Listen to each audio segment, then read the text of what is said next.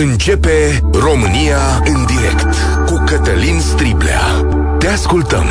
Tu ești vocea care contează. Bun găsit, bine ați venit la cea mai importantă dezbatere din România. Ce imagini ne-a adus ziua de ieri la ceremoniile Unirii? Am stat aseară și m-am uitat la TV și m-am întrebat, dar pe mine, cine dintre oamenii aceștia mă mai reprezintă. Gândurile, ideile mele, modul în care România ar trebui să funcționeze, principiile la care să răspundă. Prima imagine vine de la Iași. Pe o scenă imensă, un prezidiu care adăpostea într-o mulțime măcar vreo două personaje cu dosare penale, domnii Chirica și Alexe de la Iași, un baron local scăpat de alipirea cu Băsescu și rămas în istorie pentru oile întinse slogan peste munți, un premier cu acuze de plagiat și un viitor prim-ministru despre care nu știm ce școală are și unde a muncit mai mulți ani. Ei, o imagine tristă. De partea cealaltă, cetățenii care îi fluierau, cei de la AUR, oamenii care cred într-o Românie utopică, antrenați să strige și să aleagă extremele, unii dintre ei dispuși să schimbe tabăra europeană cât de repede și care au ca soluție doar datul jos, nimic de construit. Ei sunt conduși de un băiat care s-a simțit stingher într-un târg de carte și care nu are nicio experiență în nimic legat de muncă în acești ani. Nu vi se pare straniu că mântuitorul României nu a avut alt loc de muncă decât glagoria politică? Dar stați că nu e tot. La București, în Parcul Carol, s-a ridicat o nouă statuie, cea a președintelui Iohannis, singur la o ceremonie de unire. Era însoțit doar de militari, oficiali și preoți. Oameni buni, credeți-mă, m-am uitat azi din nou pe imagini cu colegii de la știri ca să ne asigurăm că nu greșim. În Parcul Carol, la discursul președintelui, nu a fost niciun cetățean civil, cum ar veni parcul și aleile sale, atât cât s-au văzut la televizor, erau goale. Din două una. Ori nu au fost lăsați să intre, ori nimeni nu a fost interesat de acest discurs. Straniu, dar convenabil într-un fel, dar atât de nepotrivit. Cu toate astea, dacă te uiți la televizor, nimic nu știrbește actuala putere, căci nu mai are cine. Iar dacă citești sondaje, pare că România este desenată cu pixul. Ia să vedem. PSD 33%, PNL 22%, AUR 14%, USR 8% și, desigur, Partidul Balama, UDMR, mereu dispus la un compromis care să-l țină la putere. Dintre acești oameni, dintre aceste partide, vom alege și data viitoare. Dar care dintre ei mai reprezintă opțiunile voastre? Voi, oamenii muncitori, stabili, echilibrați, care aduceți valoarea adăugată acestei țări, unde sunteți? Desigur că o parte dintre ascultătorii acestei emisiuni împărtășesc opțiunile din acest sondaj. E firesc să fie, e cea mai ascultată emisiune din România la această oră. Și vă chem să ne spuneți cum îi vedeți pe preferații voștri. Mai ales că ieri am fost asigurați că această alianță PNL și PSD va continua. Dar cu ce lideri? Cine va fi șeful României, cum să spune? Eu am un gol în stomac, dar vă chem la dezbatere chiar să vă susțineți formațiunile. Fie că vorbiți despre PSD, despre PNL, despre AUR, despre USR. Apropo, USR ce mai face? Era domnul Barna undeva a dansa cu niște cetățeni Hora Unirii. Un pic, na, știți că domnul Barna nu-i cel mai uh, mobil om cu putință, era un pic țeapă, dar atât s-a putut. 0372069599 Ce vă spun vouă imaginile de ieri? Care forță politică din cele enumerate vă reprezintă? Și de ce? Și care dintre personajele politice de astăzi va fi viitorul președinte? Ăsta e spectacolul. V-ați uitat ieri și acum puteți să ne povestiți. 0372069599 România în direct este și pe Facebook și pe YouTube. Primim și mesajele voastre, le citim, împreună stăm de vorbă. Și începem cu Ștefan. Salutare, bine ai venit la noi. Uh, te salut, Cătălin, și pe toți ascultătorii. Uh, sunt Ștefan din Ploiești, un oraș uh, condus de la Revoluție până acum în mare parte de PSD și sporadic de, de PNL. Bineînțeles că nici în oraș, nici în județ nu s-a făcut prea multe în ăștia 30 ceva de ani de zile. Uh, încerc să fiu uh, concis pentru că știu că aveți mulți ascultători. Uh, referitor la subiectul Iași, și-au meritat-o pe deplin, era ceva de așteptat, o adunătură de plagiatori, de infractori adunați la o grămadă să mai câștige, să mai ciupească un pic de uh, capital electoral. Probabil se aștepta ca în mulțimea aceea să fie mulți uh, uh, doritori de tigăi și de pomeni electorale care se aplaude și să și să-i uh, laude, dar uh, a fost exact invers.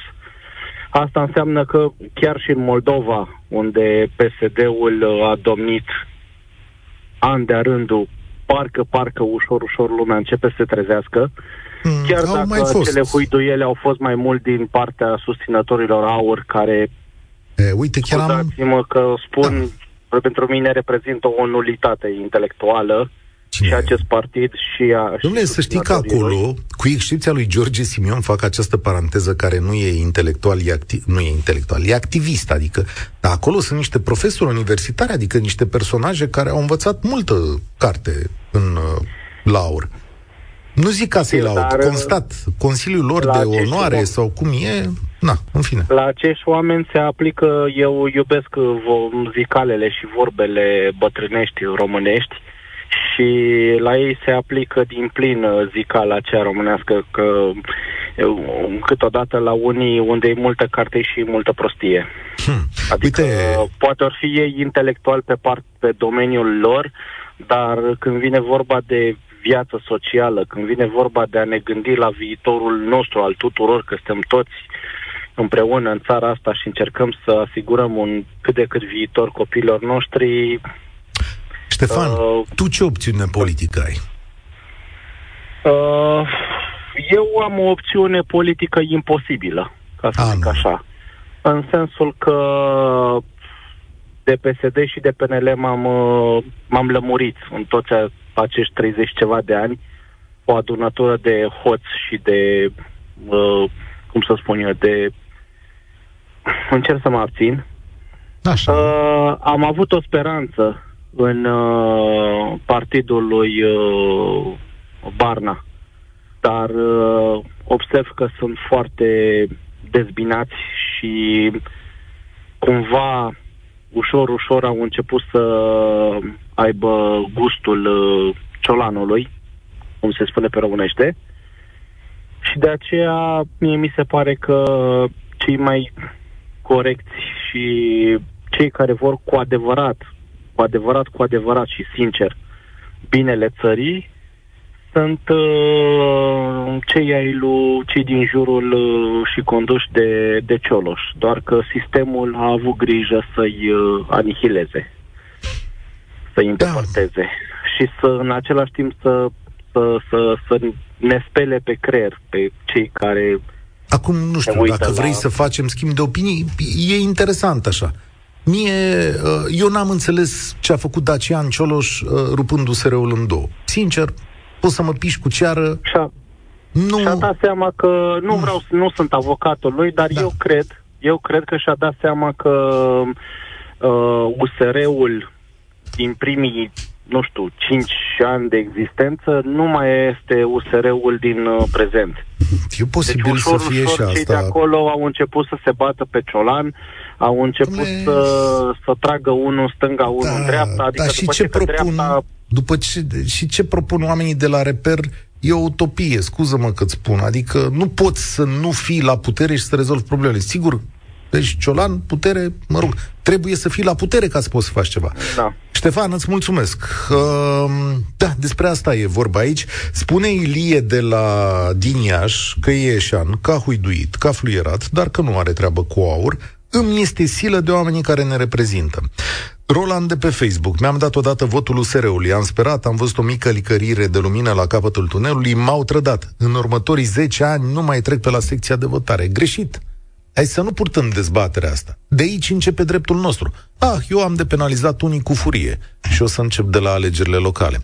Uh, în câteva minute vă spun ce scenarii au oamenii ăștia în cap. Să vedeți ce pun la cale PNL și PSD ca să înțelegeți cum funcționează clasa politică. Apropo de alegerile următoare. Emil, salutare, bine ai venit la România în direct. Bună ziua, bună ziua. Mersi că mă, m-ați primit în discuție. Uh, am ascultat pe antevorbitorul uh, nostru și uh, pot să spun doar atâtea. Eu nu mai vreau să aud de USR, de Barna, Popescu, de indivizi care au dus România într-un hal fără de hal. Gândiți-vă doar la ce s-a întâmplat în perioada când a fost pandemia, așa zisa pandemie. Păi ăștia au fost trei luni la guvernare, șase luni. Hai, cât au fost? Șase? Hai. Ba nu, nouă. Hai, nouă luni. Nouă, nouă luni. luni. În nouă luni au reușit să facă praf uh, medicina românească, sănătatea românească și inclusiv pe noi. Deci pe ei scoatem total. Nu? Adică, serios glumește, adică eu nu glumesc. Cum. Eu spun ceea ce eu discut cu prieteni de-ai mei Așa. și uh, concluziile care sunt, sunt cele pe care, care vi le transmit eu acum. Acum? Și anume, ăștia nu trebuie să mai intre vreodată cu vreun proiect, pentru că toată gașca aia, Cioloș, Barna și uh, de, da. ministrii... Dar dați-mi un exemplu. Toți dați-mi un exemplu. Dați-mi un exemplu, cum au distrus, adică dați-mi un exemplu de decizie pe care au luat-o ei și cu care au distrus sănătatea. Păi deciziile sunt simple, că dar le știți și dumneavoastră. Da. Au închis spitale, au mutat oameni dintr-un spital în altul ca să poată trata, vezi, doamne, bolnavi de COVID. Au ascuns bolnavi de COVID, care nu au murit de COVID. I-au declarat COVID. Și așa mai departe, să sunt minim, minimoris. Uh, uh, cred că iar... faceți o confuzie între Departamentul de Situații de Urgență condus de domnul Raed Arafat. Nu, nu, nu, nu. Dar eu mi-aduc aminte, stați un pic, că domnul Voiculescu, care a fost ministru acolo patru luni, a avut o conferință de presă în care a arătat din potrivă că înaintea domniei sale au fost ascunse morți de COVID, ceea ce s-a întâmplat cu date scriptic, adică e taman pe dos decât povestiți. Păi și înaintea lui cine a fost? Uite, un scap, a fost, uh, si, cum îl cheamă, pe domnul acela blond pus de, pe, de PNL. Dacă căutăm acum.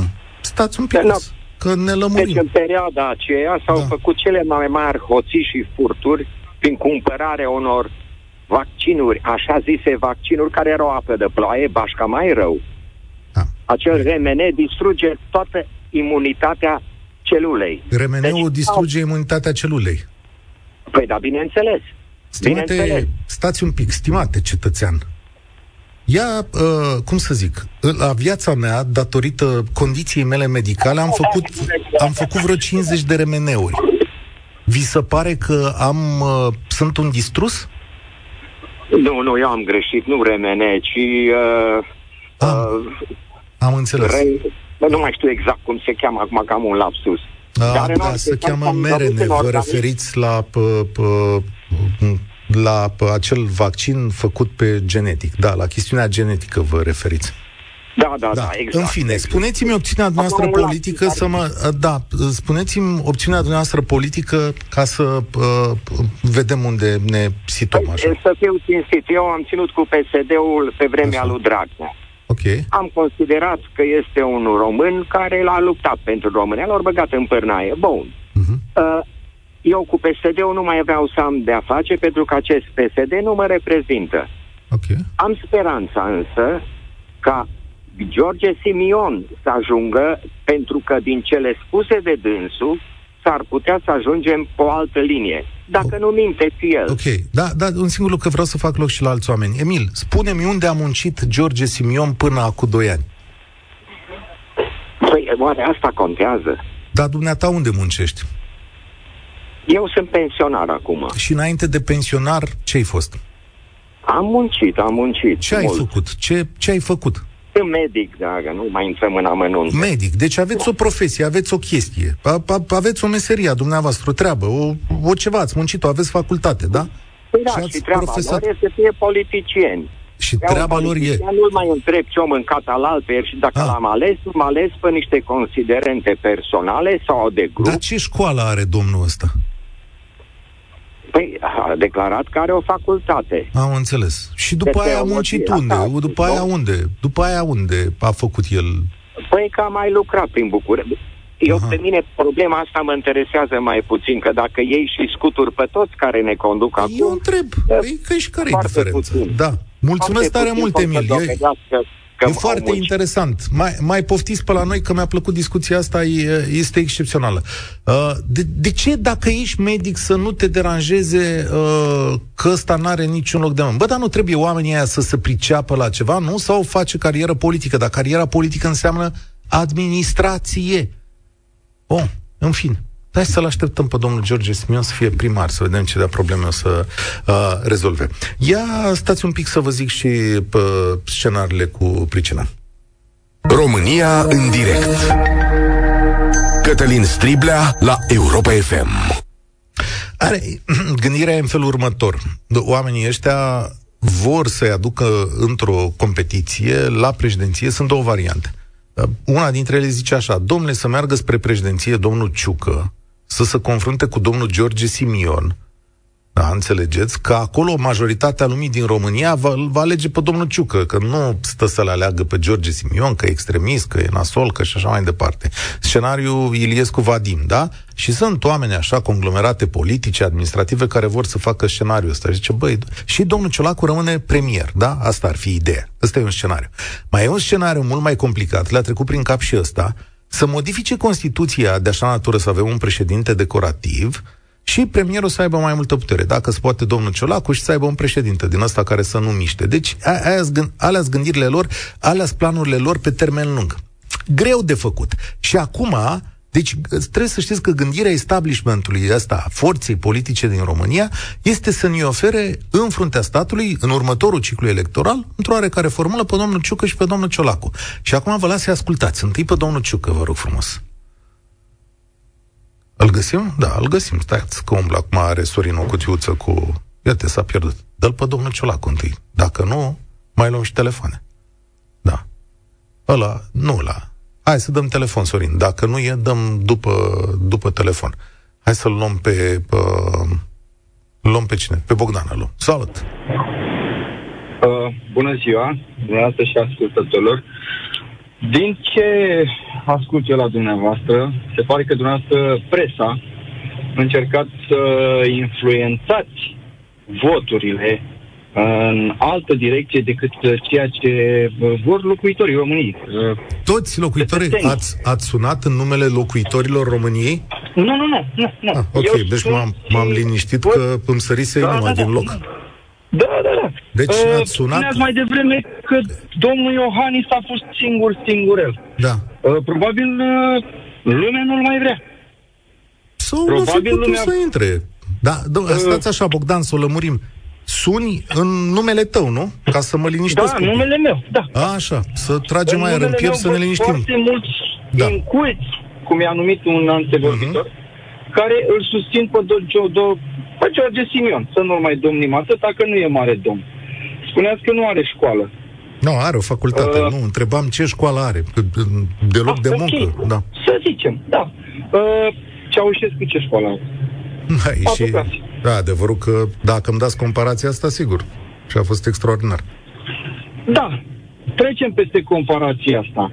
Uh, discuția uh, dumneavoastră este pe cine vom alege pe viitor. Uh-huh. Uh, în primul rând, trebuie să mergem cât mai mult la vot.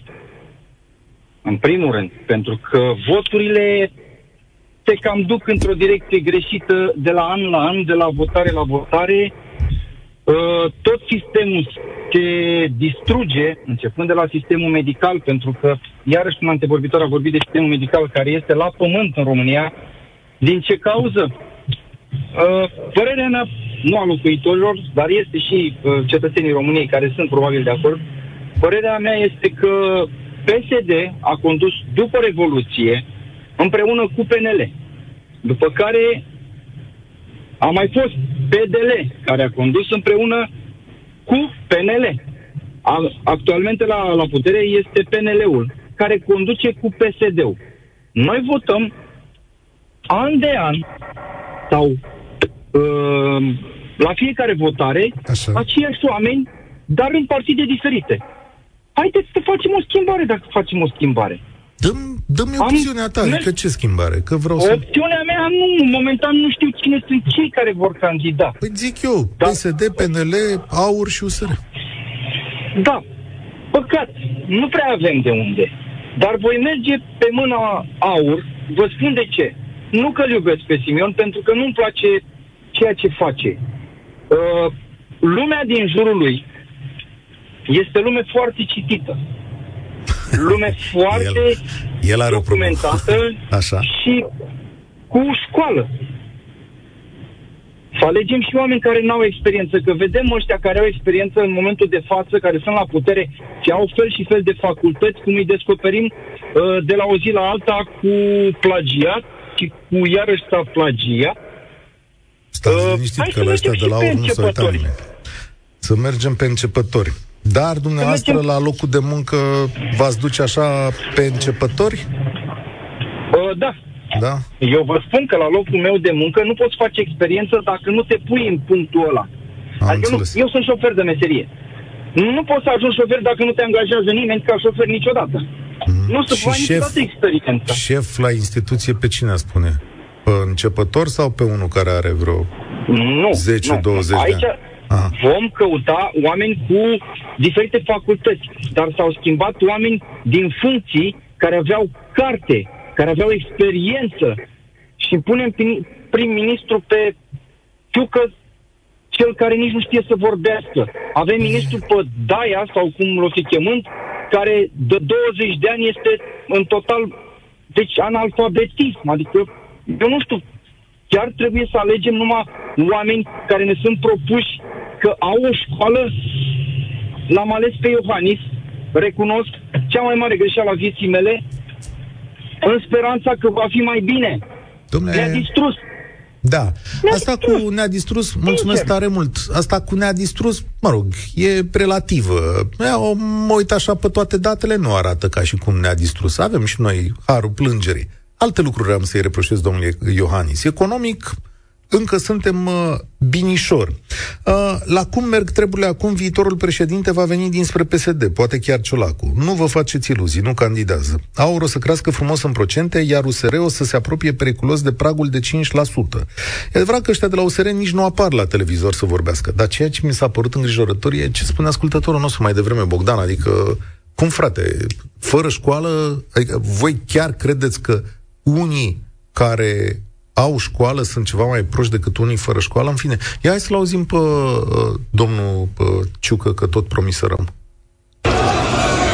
Doamnelor și domnilor, drumul nostru către prosperitate este vegheat de valorile și libertățile democratice, respectând în egală măsură rădăcinile moștenite de la înaintași.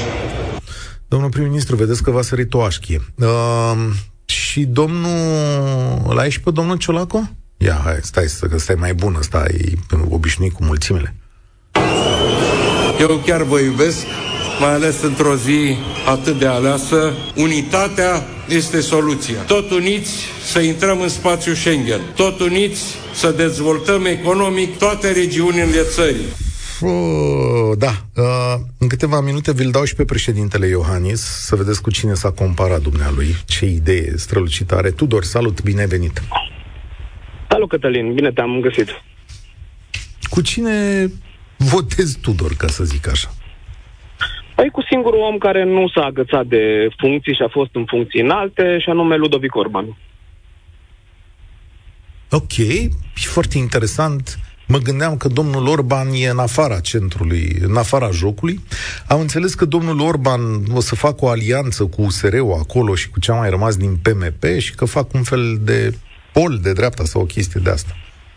E interesantă opțiune. E un politician vechi, multă lume se va uita acum și va spune, dar ce a făcut domnule, domnul Orban ca să-l votezi tu? Din punctul meu de vedere a fost și este un conducător aproape de oameni. Uh, tot timpul a fost un om care a ascultat uh, vocea omului de rând și uh, a fost, este un conducător care este respectat și în, și în Europa și a ce a făcut concret, mi se pare că a condus foarte bine România în timp de pandemie, când totuși a fost uh, o perioadă foarte greu de gestionat.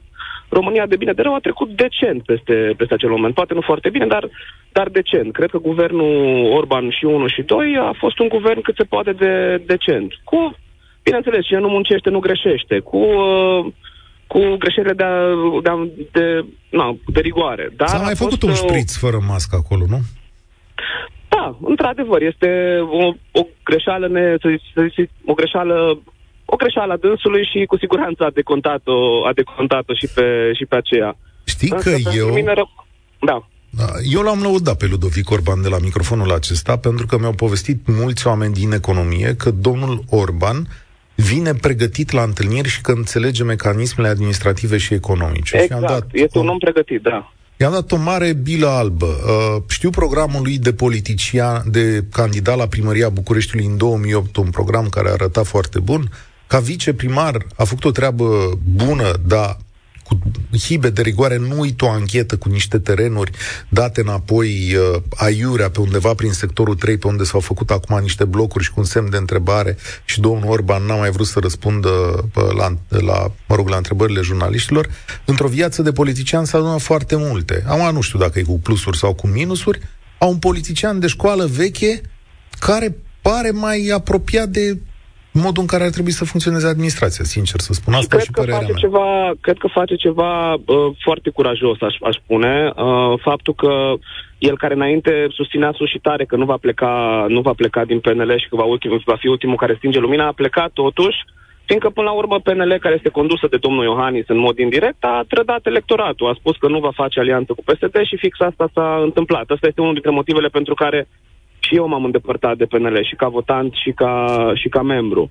Dar uh, ce vreau să spun, uh, și asta e un pic mai larg decât, uh, decât cu cine votez, este că n-ar trebui să ne placă politica, ar trebui să iubim politica. Și știu că sună un pic clișeic pentru societatea românească, dar permiteți-mi să, să dezvolt doar un pic. Politica să o comparăm cu paternitatea. Dacă există câțiva tați violenți care își bat copiii de dimineață până seara, nu paternitatea e o problemă, ci ci acei tați violenți care, care aceia sunt o problemă. La fel și politica este știința de organizare a vieții, este unica știință prin care putem să organizăm tot ce funcționează în jurul nostru și dacă nu ajungem să iubim politica, suntem condamnați să fim conduși de oameni mai puțin pricepuți ca noi. Deci, unu, uh, ar trebui să ne pese de politică, e viața noastră și a copiilor noștri și a familiei noastre. Și doi, uh, e foarte important să înțelegem că clasa politică este strict oglinda celor care merg la vot. Atenție, nu a, a întregii populații, ci a celor care merg la vot. Cea mai mare dezbatere publică din România. În direct la Europa FM cu Cătălin Striblea. Da, bine le-a zis omul ăsta. Vezi, mă, Bogdane, că oamenii cu școală au și ei rostul lor în societate? Căci pot să zică lucruri importante, să le gândească, să le organizeze, să le pună pe hârtie – și au fost și ei începători la uh, viața lor. Cred că diferența este făcută, mulțumesc Tudor pentru tot ceea ce ai spus, cred că diferența este făcută de onestitate, de cinste și de modul în care vrei să rezolvi lucrurile. Robert din Bacău zice, de mulți ani nu mă mai simt reprezentat de vreun partid politic, aș vota orice viziune de dreapta sau de stânga, numai să fie onești. Uh, da, dar asta e un deziderat aproape utopic, Robert. Onestitatea uh, Uh, completă, adică alb, alb și negru la un politician. Vei găsi și fapte bune și fapte rele. Uh, și de asta e foarte greu de ales în România. Mircea, salutare, bine ai venit la noi. Bună, Cătălin. Cu cine? Ce opțiune politică ai tu după ziua de ieri așa? Păi, vă pot spune opțiunea mea care a fost până nu de mult. A fost Ioanis. Am votat pentru prima dată și ultima dată pe domnul Ioanis. Pentru că nu o să mai votez. Chiar dacă îmi spuneți mie că cei care merg la vot hotărăsc, mie nu mi s-a părut până acum că am hotărât ceva. Adică? De 30 de ani ne conduc aceiași intelectuali sau non-intelectuali, sau cum vreți să le spuneți. Eu nu sunt un intelectual. Nu mă pot lăuda cu o școală superioară terminată, dar nu cred că asta e important pentru viața mea. Nu am candidat și nu vreau să candidez. În schimb, oamenii ăștia care au condus România 30 de ani, nu cred că au făcut ceva pentru noi. Așa mi se pare mie. Domnul Iohannis, care promitea în uh, prima campanie că nu se aliază cu PSD-ul, a făcut-o.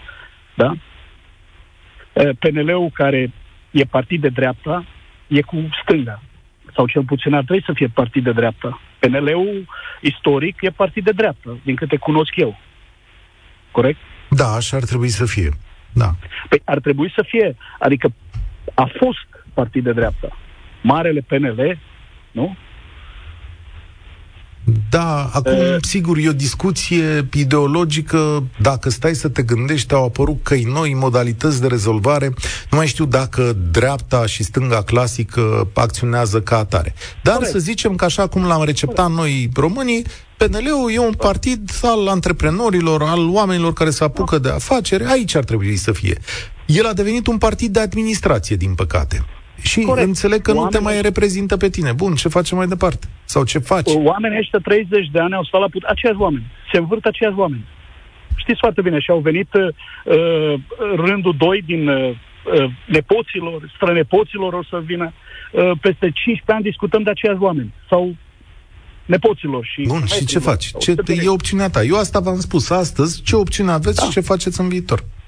Înțeleg, dar vă spun, eu am votat cu Iohannis, părând că e un om uh, intelectual, că vorbeați de intelectual. Deci discuția acolo s-a învârtit da. astăzi, din câte am văzut.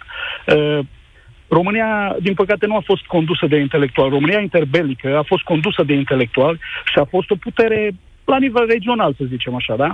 Acum România e condusă de niște pseudo-intelectuali, au fost tot timpul. Au fost câțiva mai erudiți între ei, știți foarte bine. Da. În rest, sunt doar niște analfabeti funcționali, politici, cum vreți ei și-au creat meseria să se angajeze în administrația publică, să trăiască pe banii bugeta, de, bugetați, da? Deci pe da. banii oamenilor, până la urmă. Eu așa, asta văd. De ce să merg să votez uh, uh, clasa asta politică? Dacă îmi dați noastră o... Uh, toate merg. Spuneți-mi noastră mie cu cine să votez și o să vă... Eu cu cine? Vorba lui Caragiale, Știți nu? că de la microfonul ăsta nu-mi permit să fac asta. Corect, dar pot corect. să fac altceva. Pot da. să vă invit să votați niște principii, să le căutați, să le găsiți pe cele mai multe dintre ele. Nu e o situație ideală, că nu o să le găsiți pe toate la un loc. Dar eu aș vota așa. Aș vota oameni cu școală, în primul da. rând. Aș vota oameni care să încurajeze un stat mai subțire. Aș vota oameni care să impulsioneze, să aibă acele idei care să impulsioneze economia antreprenorii și oamenii muncii din țara asta. Și aș vota oameni pentru care două domenii, educația și sănătatea, reprezintă priorități, dar nu din gură. Deci, atenție, nu de astea puse pe program, ci cu câteva idei concrete care pot schimba pe termen scurt și mediu câteva, câteva lucruri. Eu aici Corect. m-aș uita, ăsta e programul meu. Acum, pot nu să mai adaug ceva? Îmi cer scuze, pot să mai adaug ceva? Deci, departe de mine gândul să-l prea pe, pe Musiu Ceaușescu, adică eu întotdeauna m-am considerat un om de dreapta. Dar nu vi se pare curios că un analfabet a cerut la momentele alea ca România să se educe și un profesor a dus România invers. Asta e, asta e viziunea mea, adică eu asta văd. În momentul ăsta, că am băiat în școală, da? Și nu învață, deci oamenii ăștia nu învață nimic la școală. Și da. analfabetul, știți, avea discursul ăla lui cu tovarăși, cu așa, spunea, învățați, învățați și deci un analfabet cu patru clase, că aici e paradoxul. Deci v-am spus, departe de mine gândul să-l prea slăvesc pe... pe a, făcut, a făcut nenorocire din România 40 de ani, 50 de ani, când a stat la putere. Eu mă refer doar strict la chestia asta de educație. Omul ăsta a cerut și a, a creat, nu el personal, a școlarizat... Oamenii au creat sistemul ăla cu da. școli profesionale, cu licee, cu alea, cu alea. Oamenii ăștia au venit, oameni educați. Uh, președintele României e profesor. Bine. Înțeleg reușit... cu aceeași tristețe Înțeleg, și mai da? ca și tine. Mircea, mulțumesc tare mult. Păi hai să auziți, tovarăș, că v-am spus. Tovarăș nu e un cuvânt rău. Mă scuzați că ei s-a zis. Tovarăș a fost uh, maltratat de ăștia, de comuniști, dar tovarăș e un cuvânt bun. Hai să auzim cu cine s-a comparat ieri statuia din Parcul Carol, domnul Iohannis, vorbind singur, băi, vorbind singur în fața unui parc gol, domnul Iohannis a zis că doar la Cuza s-a mai întâmplat ce să face. Acum ia auziți, fraților. Acum, aproape 160 de ani, Alexandru Ioan Cuza, recunoscând importanța educației, crea prima lege modernă a învățământului care introducea obligativitatea și gratuitatea educației, indiferent de clasa socială sau de gen. În acest an, viziunea proiectului România Educată va fi pusă în practică prin noi legi menite să revigoreze sistemul de învățământ și să-l alinieze la cerințele prezentului și cele ale viitorului. Brici. Brici. Dar poate istoria ne va spune, peste alți 160 de ani, a fost un președinte luminat, n-aveți de unde ști. Și era un prost la radio, Striblea, care râdea de domnul Iohannis că s-a comparat cu domnul Cuza. Da, reformele lor au fost extraordinare. Deci mă rog și cum să vă zic, aș vrea din tot sufletul ca această lege, România educată, pe care ne-a pus-o doamna Deca pe masă, să fie într-adevăr această lege luminoasă. Sunt niște probleme acolo, unele lucruri le înțeleg, dar în același timp e o lege care în continuare rezolvă o grămadă de probleme de profesori și o grămadă și mult mai puține probleme pentru elevi. În fine. Gabriel, bine ai venit la România în direct. Salut, Cătălin. Ce opțiune ai? Păi, sincer, nu prea am. Ia. Adică mi-amintesc de când am început prima oară să, să am dreptul de vot în anii 2000 și țin minte acel scrutin în care toată lumea a avut de ales între uh, domnul Ilescu și domnul Vadim. Okay. Uh, și toată lumea s-a înghesuit să voteze cu domnul Ilescu, nu că ar fi fost vreo opțiune strălucită, dar na. Uh, cred că la fel s-a întâmplat și cu domnul Iohannis, care, dacă îi facem profilul ultimului an, s-a, s-a retras liniștit, ca și când știe că iasă la pensie, a avut două mandate, n-a făcut mare lucru, uh, nu mai vrea să tulbure apele, își vede de casele lui de la Sibiu sau cum era dosarul acela. Ei, se ocupă uh. și de viitor Zvonescu Că domnul Iohannis n-ar vrea chiar să plece din politică, ar mai vrea niște funcții, dar, mă rog, în fine, e greu. Eu, părerea mea este că s-a ocupat mai mult de viitorul lui. La fel cum și domnul, ca să facem puțin profilul da. can, potențialilor candidați. PSD-ul, sigur, va fi domnul Ciolacu, uh, PNL-ul va fi domnul Ciucă, USR-ul cred că va fi Barna și avem Partidul Aur, na, extremă, uh, cu Simion. Deci, practic, nu prea ai ce să alegi. Domnul Ciolacu nu va candida. El să tot străduie. N-avem, uh, Mihai, când a zis de Ion Cristoiu, uh, că a zis ceva de Ion Cristoiu, că îl pune pe Ion Cristoiu. În fine, domnul Ciolacu tot caută un candidat la președinție, dar să nu-l deranjeze pe el prim-ministru. Înțelegi? Asta e gândirea. Da, da, da, da, da, pentru că PSD-ul se știe că nu prea câștigă prezidențiale de vreo... Vom discuta anul ăsta și o să vă întreb, poate e timpul pentru un președinte de stânga. Da, o să întreb. din păcate, în momentul de față, chiar nu știu cu cine o să votez. Eu de la 18 ani merg și votez în mod constant și tot timpul am fost dezamăgit. Și când am văzut prima alianță între PSD și PNL, uh, și când, nu mai zic acum, când am văzut pe a doua, deci pentru cine a da, votat PNL, cred că e, ar fi mega frustrant să votez cu un partid care se bate cu pumnul în piept că va da PSD-ul jos, că va face treabă și după aia taman cu ei face Dar alianță. va trebui să votezi. Da, voi vota și tot timpul, ca în ultimii 20 de ani, o să aleg răul mai mic, din păcate. Deci Sau... nu, nu am cu cine să votez. Mulțumesc mult. Sau vei face socoteala mea. Unde se regăsesc cele mai multe dintre interesele mele și principiile mele. N-are importanță. Eu cred în niște lucruri. Sunt alți oameni care cred în mai multe principii pe care le respectă PSD-ul. Știu eu, bă, stat social, împărțirea avuției, taxe mult mai mari. Abar n-am, se poate vota acolo. Eu cred în alte lucruri. Poate vă faceți socoteală așa, pe interese. Dorin, salutare! Tare mie că cu votul tău să încheie și emisiunea asta. Da.